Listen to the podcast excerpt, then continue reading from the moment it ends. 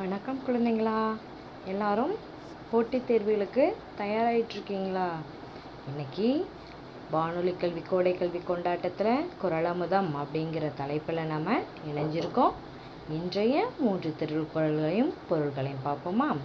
வாய்மை அப்படிங்கிற அதிகாரத்திலிருந்து உங்களுக்காக இதோ மூன்று திருக்குறள்கள். பாருப்பா. புறந்தூய்மை நீரான் அமையும் அகந்தூய்மை வாய்மையால் காணப்படும். புறந்தூய்மை நீரால் அமையும். அகந்தூய்மை வாய்மையால் காணப்படும். புறந்தூய்மை நீரால் அமையும். அகந்தூய்மை வாய்மையால் காணப்படும். நம்ம தினமும் குளிக்கிறோம். குளிச்சுட்டு தான் ஸ்கூலுக்கு வரணும் அப்படின்ற மாதிரி நம்ம சொல்கிறோம் அது எதுக்காக? நம்மளுடைய உடம்பை சுத்தப்படுத்திக்கிறதுக்காக. அப்போ நம்மளோட உடம்பு சுத்தப்படுத்துறதுக்கு தண்ணீர் தேவை. அதுபோல் மனது சுத்தமாவதற்கு நம்ம மனசில் எந்த ஒரு பொறாமையோ தீமை எண்ணங்கள் இல்லாமல் இருக்கணும் அப்படின்னா அதுக்கு என்ன செய்யணும் அப்படின்னா உண்மை மட்டும்தான் நாம் பேசணும். என்ன பேசணும்? உண்மை மட்டும்தான் நம்ம பேசணும்.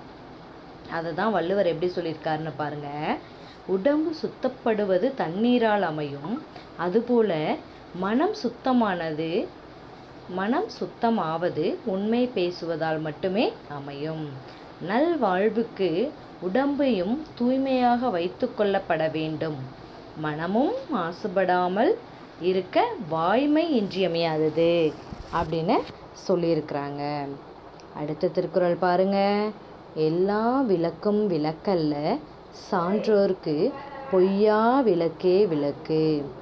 எல்லா விளக்கும் விளக்கல்ல சான்றோர்க்கு பொய்யா விளக்கே விளக்கு.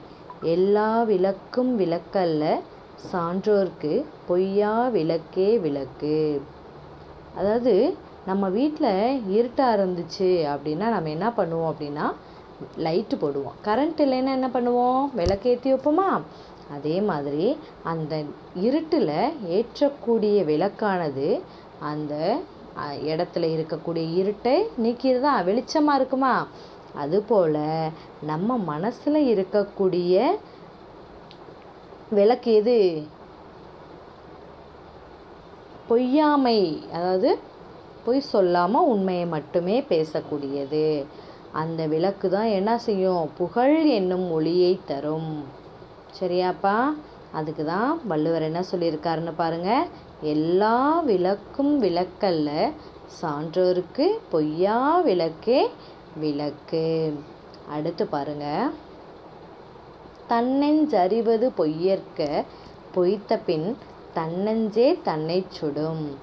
தன்னெஞ்சறிவது பொய்யற்க பொய்த்த பின் தன்னெஞ்சே தன்னை சுடும்.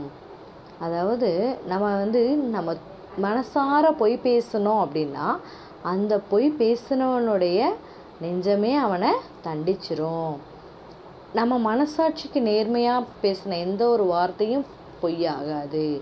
மனசாட்சிக்கு மாறாக நம்ம கூறக்கூடிய பொய் என்ன செய்யும்? தனக்குத்தானே தீமையை விளைவித்து விடும். சரியாப்பா இன்னைக்கு பார்த்த மூணு குரல்களை மறுபடியும் பார்ப்போமா? புறந்தூய்மை நீரால் அமையும் அகந்தூய்மை வாய்மையால் காணப்படும். எல்லா விளக்கும் விளக்கல்ல சான்றோர்க்கு பொய்யா விளக்கே விளக்கு. தன்னெஞ்சறிவது பொய்யற்க பொய்த்த பின் தன்னெஞ்சே தன்னை சுடும். என்ன மாணவர்களா இன்னைக்கு இருக்கக்கூடிய திருக்குறளை பார்த்துக்கோங்க படிச்சுக்கோங்க. போட்டிகளுக்கு இன்னும் சில நாட்களே உள்ளது. அதனால் நீ என்ன செய்யலாம்? நல்லபடியாக படித்து போட்டிக்கு தயாராகுங்க. நன்றி.